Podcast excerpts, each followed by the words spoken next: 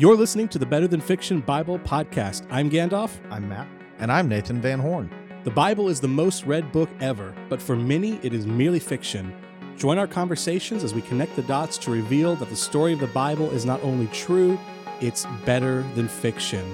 To learn more about our show or to contact us directly, visit our website, betterthanfictionbiblepodcast.com. And a good Tuesday morning to you, listener. This is episode 158. Joining me, as always, in person, Nathan Van Horn. Yeah. One and only. Also, Thank God. also Matt Powell, whether in the flesh or out of the flesh, I'm not sure. You had you had an experience recently with the with Another World we- when you went up to Jackson. Oh, Nathan, we haven't talked about this. So I recently went to our capital city, which is Jackson. And while down there, I went to a neighboring city, which hosts an Apple store. And I got to experience Apple. Oh yeah. No, no. So you sent in us the you sent us the stuff. And in fact, there will, in fact, I'm going to table talking about it because it will play into some dream episodes that are Okay. on the horizon. Well, so I gotta say, when you sent us the videos of you trying the Apple Pro Vision, is that what it's called? Apple Vision. Apple, Apple Vision, Vision Pro. Pro. That implies Uh, that there's like a non-pro version. It somewhere. looked fascinating, and I know the part that you're tabling, so I'm not going to go there. But I was like, man, that looks fascinating. Where can I get one of these? And of course, they've been sold out for months, and they're also thirty five hundred dollars. And I was like, we can wait for round two. they had them in stock there. Oh, did they? Yeah. back on the back on the table. The, So pony uh, apparently, the first two hundred thousand units were gone like that. after experiencing it, and we'll talk about it more later, every I can see every parent with children justifying the cost in some way, shape, or form. Just to quote my parents from the, the 1980s, which at that time they paid thousands of dollars to get a camcorder.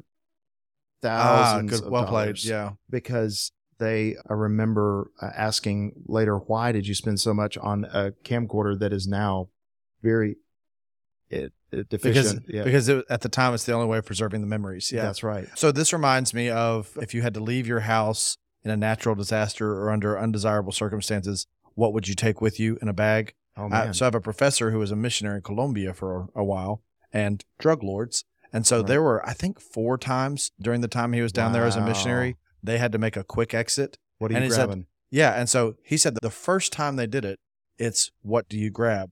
I think the next three times they had to do it, they just grabbed the pictures, which is the opposite of the family we've been discussing on the podcast because right. these folks just can't get along. Hard segue there. But uh, yeah, I can't. I, I think I know where you're going on saving talking about that. But uh, yeah. As I understand it, we're going to Hogwarts for this episode, right? We're talking about magic. Kind of, sort of. Uh, we still so- need to get to the big aha because that was pretty Yeah, and I don't know if I don't know if that happens this episode or not. okay It's been tabled. But I do want to say this. Normally, we're not always able to record together. And when we don't, Gandalf runs our recordings through some filters, some AI stuff to make it all sound even. So we might be at different levels today. I just want to tell our listeners if I have labored breathing in the background, that's I'm not out of breath. That's me staving off hypothermia in the sound booth at FBC Tupelo. Like I I came in here This is caffeinated. video booth Video, video booth. What, whatever it is. Yeah. yeah Um, but there's a reason it's so cold in here other than killing me like in the perfect crime or Yeah, there, there, there's like technical reasons. Why. Oh, okay. There's technical reasons. I'll Yeah. let Um, our experts speak I'm just saying. Well, like th- those boxes right there you see over on the wall, like those have to remain cool. Those are the relays for our security gotcha. system. Okay. okay, so I don't know all that stuff. I'm just saying this is not conducive to the flourishing of human life. It is. y'all need to understand. It is cold in this booth, and so I'm drinking coffee, even though I came in here caffeinated, just to keep stave off the white death. Hey, h- how about those sticks? How about those flocks? Yeah. So last week's episode, we we had a. It's not a cliffhanger at the pace that we move, but we ended on a really uncharted or unnavigated idea of what's going on with Jacob and these sticks. He made a deal with Laban that, hey, God has used me to prosper your flocks. I'm ready to go home. Before I go home, I'm just going to have the speckled and the stripe and the black sheep. You keep the ones that look pure. Laban's, that's great. And then Laban being Laban's, hey, sons, why don't y'all take those three days away so that Jacob has nothing to take from me? And so the next thing, Jacob is getting like strips of bark and sticks, and he's somehow using that to produce certain outcomes in the mating processes of the flock. And Matt, you used some words that's going to rile up any sensitive listener. Did you call it witchcraft outright? yeah and by the way that is not just my opinion on the matter that is what people that know ancient semitic culture like the first place i heard that was from michael heiser where Yep. he, he called it. Well, Like, it's in commentaries. yeah, Like, it's in commentaries as well. language. Uh, And but we need to nuance that a little bit more. That's it, Because yeah. when you say witchcraft, we did talk about voodoo last week. So combining all this together, but the Matt voodoo, talked about voodoo you know, but week. the voodoo comments was connected to Laban, not yeah, to Jacob. yeah. So- one, one, one of our mem- one of our members, and it's a mutual, it's a shared friend. Okay. uh, he said, "Man, Matt likes the weird stuff." yeah, indeed, I do. Let me clarify here before we keep going and talking about this. Is that what we're saying about what Jacob he was doing some kind of divine thing? Because on first glance, I'll tell you, I thought that it was just there was white on the sticks, and then when they would mill around, that just white stuff fell on top of them. That's what, and then he was counting that as being spotted. That's what I thought. He just had a tortured definition of what spotted Um, lamb was. So, so one of our listeners, and he and I talked through Facebook Messenger. He said, "Man, this this seems to be dabbling uh, on what's called uh, sympathetic or imitative magic, where you use natural ingredients or natural processes to to determine outcomes. Like so, as a form of magic, and so lumping that perception with Matt using witchcraft, which again is not original to Matt. That's in books and commentaries on what's going on here. Is that what Jacob's doing? This combined with, and I think I said it in passing, is Jacob and this whole messed up family is still very much a work in progress. Jacob has not yet had the wrestled with the man of God. Mm-hmm. Jacob is this is not the Jacob from the end of Genesis. This is still Jacob dealing with a deceptive uncle.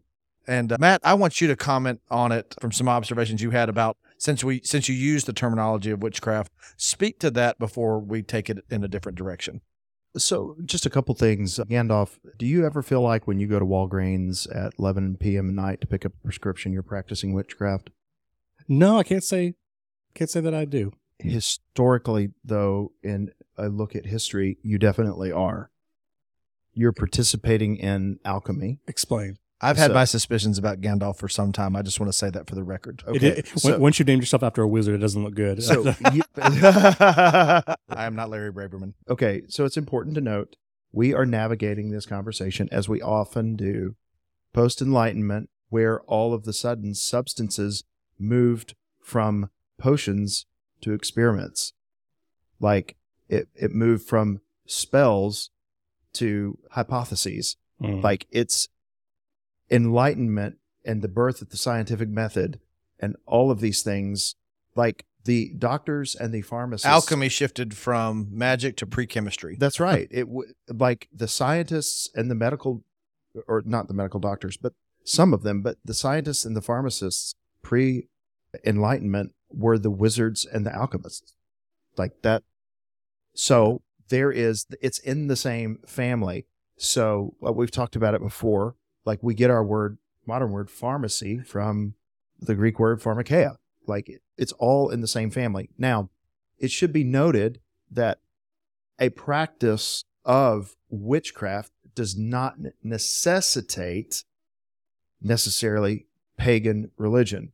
And I think, frankly, what we talked about last week in looking at Leviticus, the reason that Israel was prohibited against doing certain things, because in the ancient world, the road between witchcraft and cult worship is very short.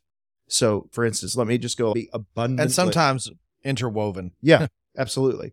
But look, for instance, there's like really weird passages out there. Like, for instance, don't cook a baby goat in its mother's milk, and you're like reading stuff like that. I, Why do we need a command for that? yeah, is that a thing? Someone was doing it. yeah, someone. But why is that a why is that a thing?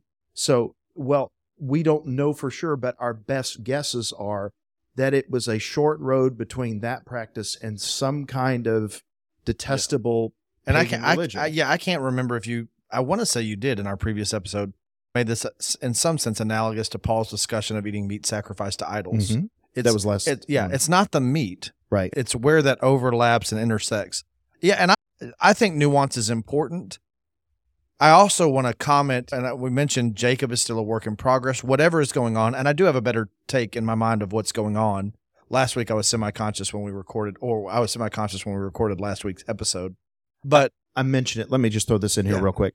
It's Deuteronomy fourteen twenty one, coming from the ESV. It says, "You shall not eat anything that is died naturally." You may not give to the sojourner who is within your towns, that he may eat it, or you may sell it to a foreigner, for you are a people holy to the Lord your God. You shall not boil a young goat in its mother's milk. And It's just like, uh, Message received. Yes, Got it. I, I got it. So, what is that all about? It's th- th- there is, as Nathan just pointed out, it's interwoven. There is a short road between these practices and paganism. Yeah. It's so one day you're boiling a goat in its mother's milk, and the next day you're listening to Marilyn Manson backwards on vinyl. That's terrifying, but either one is terrifying to me. So one thing is like in, in interpretation, you have to pay not only attention to the who and the what, you have to pay attention to the where. It is interesting. Where is Jacob when all this is happening? He's in Padan Aram. He's in the place that God called Abraham away from. Hmm. In other words, so we hear Jacob doing this, and it's like, man, why would one of the good guys, why would a protagonist of scripture, even if he's the trickster deceiver, be doing these things? And where is he? He's in the place where this would be, to your point, Matt, this would be commonplace over there. This doesn't sound like what's acceptable for Israel, but it feels right at home in what we know of Babylon and Persia and Yeah. those peoples. And we're going to know later. Laban has household idols. By the way, Laban is already, we already know from this passage, he practices divination. Yeah, that's it. This is your Um, daddy in law. You uh, live in that but house. th- He's got friends on the other side. This does explain. We had a few people either mention to us or write in about this. Like, how do you square this with Saul being chastised for consulting the witch at Endor at the end of First Samuel? And it's because of yeah, one we're on this side of the law about it, but the law is there precisely for the purpose of the overlap with paganism. Mm. But I say all that to say this, and now for something completely different that I think is so substantial. Last week when we were when we recorded last week's episode, I wasn't looking at the Hebrew text. Like I said, I was semi-conscious. If you look at the Hebrew text, I think we get a better clue of what the emphasis of the passage is. Mhm. And I'm gonna I'm gonna read it to you. Let's see if we hear it. Do y'all want to read the whole 37 through 43 in English? Two That's the, thirds. that's the only way I can read it. Two Mhm. two thirds of the way through the episode. Then Jacob took a Jacob took fresh sticks of poplar and almond and plane trees and peeled white streaks in them, exposing the white of the sticks. He set the sticks that he had peeled in front of the flocks in the troughs, that is, the watering places, where the flocks came to drink. And since they bred when they came to drink, the flocks bred in front of the sticks, and so the flocks brought forth striped, speckled, and spotted. And Jacob separated the lambs and set the faces of the flocks toward the striped and all the black in the flock of Laban. He put his own droves apart and did not put them with Laban's flock. Whenever the stronger of the flock were breeding, Jacob would lay the sticks in the troughs before the eyes of the flock, that they might breed among the sticks. But for the feebler of the flock, he would not lay them there. So the would be Laban's and the stronger Jacob's. Thus the man increased greatly and had large flocks, female servants and male servants, and camels and donkeys. I want to say this. Part of this is part of the explanation of this passage comes in when we get to Genesis 31. But something stood out to me as I was moving through this in Hebrew that I did not think to say last week looking at it in English. I'm going to move through it and I'm going to stop on two words and I'm going to see if y'all hear it. Okay. Then Jacob took fresh sticks of poplar. The Hebrew word for pop, poplar is livne. If you had to just translate it like to English equivalents, L B N H, livne and almond and plane trees and peeled white streaks. The Hebrew word for white, lavan, L B N. Mm. Is something sticking out in your mind now? Yeah. Yeah.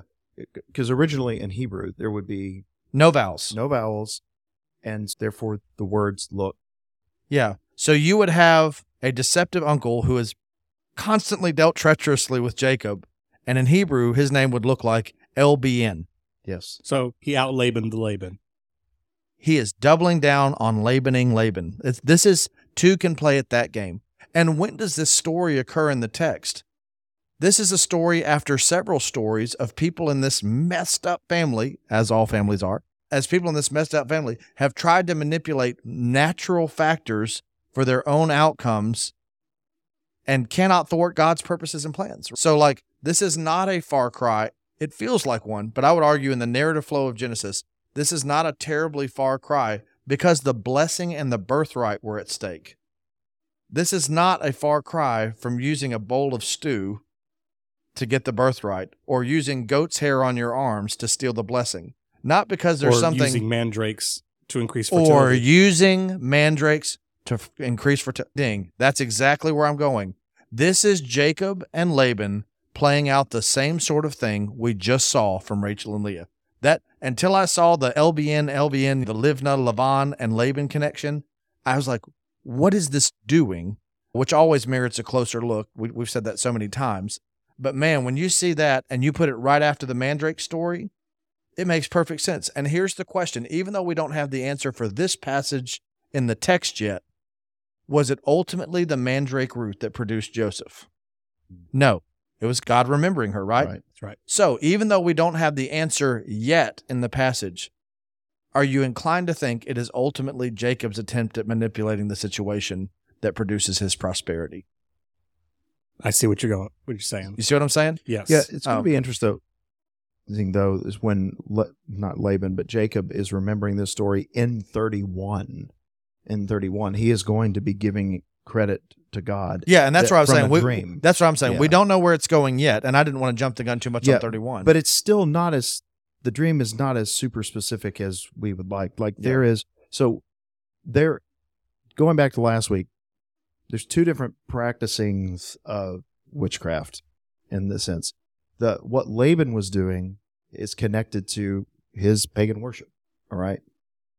What Jacob is doing is what the ancient world would have looked at and seen, oh, that is witchcraft. That is alchemy. That is something they would um, not have necessarily connected with a. Right. That is something. Arguably, it's essentially what mandrakes are doing as well. that's what I'm saying. Yeah, that's Yeah. what I'm saying. Yeah. So they're saying it's closer to that trip to Walgreens than yeah. it is. So, so let's make a modern example. Is it wrong to go to Walgreens and buy medication for your ailment or your whatever that is prescribed by your doctor or so on and so forth and stuff like that? As a rule, no. But there is such a thing as the abuse of prescription drugs. And let's take it a step further. And this is not me weighing in on this discussion and debate. How do people feel about like essential oils and natural remedies that are Oh, yeah. out that are outside of uh, empirically peer-reviewed medical? Re- Some folks swear by them. Some people say that's snake oil Right. or mandrake root or stripe sticks. right. You see what I'm saying? That's right. Like that. It is in to me. It's it is more in that ballpark. yeah. So just, I, I don't think we should. Again, not taking a stance because Matt is scandalous topics guy. I'm hypothermia guy. Yeah, that's funny. But there is a not all witchcraft is necessarily connected to paganism, but even given the case, it's interesting to me going back to where we were when I quoted Deuteronomy. Later, when they're in the land, God is saying, I think we need to have some distance between us and pagan worship that's a little further than just don't participate in pagan worship like there are some rituals that are a short distance. And that's my point Yeah. earlier is the where of this Padan Aram is not inconsequential. Yeah. I love the language connection there. That's he's out Labaning Laban, which is fascinating to me. I thought of like that old Gatorade. I think it was Gatorade commercial that anything you can do, I can do better. I can do anything better than you. no, you can't. Yes, I can. Oh. Watch me produce this flock. Uh, And then also, it is not beyond me that, for instance, Jacob just did this and this ritual or whatever he does, witchcraft, so to speak, here, that he does actually has nothing to do with any of that. God is just being God and being gracious and blessing Jacob. and and time out. How does the whole how does this whole manipulation start? It starts with Jacob wanting to go home. Laban's like, oh, I'm losing my goose that laid the golden egg cash cow. And he's like, hey, Jacob, God has prospered me through you.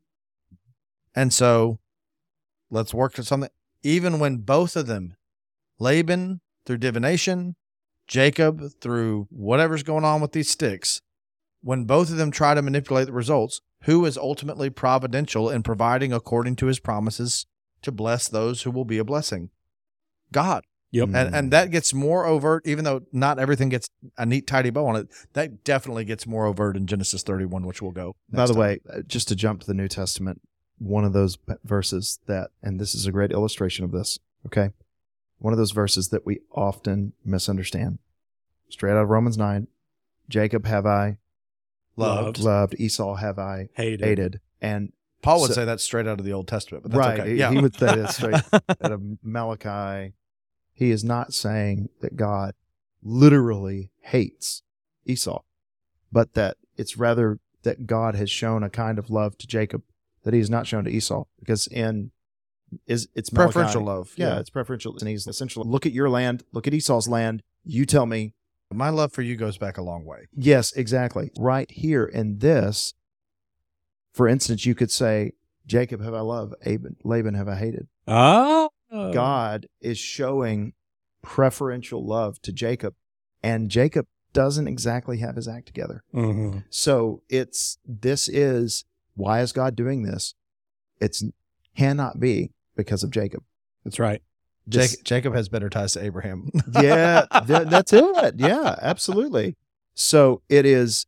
This is helping us understand of what preferential love for the purposes of election that these people might fulfill God's and purpose. creational blessing ultimately. Yeah. yeah. this is it's important to understand why is Jacob getting blessed and Laban not getting blessed? And also why is Laban getting blessed? It's because Jacob's there. Yeah. And by the way, Jacob is supposed to be a blessing to, Laban. Even even when he doesn't try to be. that's right, because God is God's elect people are to are blessed to be a blessing. Even when they're not a blessing, they are. So it's interesting how God can even when we're not very good as God's people to or Jacob's not very good of being the blessing. God still accomplishes his purpose through his Yeah. chosen vessels to be a blessing. It's as, just as, amazing. uh, as a wise friend consoled me recently, Nathan, I'm not convinced that you have the capacity to mess up God's goodness. what a Um, good word. Amen to that. Write that down. Write that down. Amen.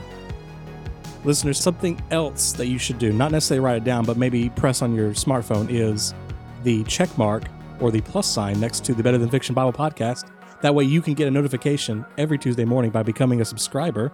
You don't have to practice divination. You don't have to boil a goat in its mother's milk.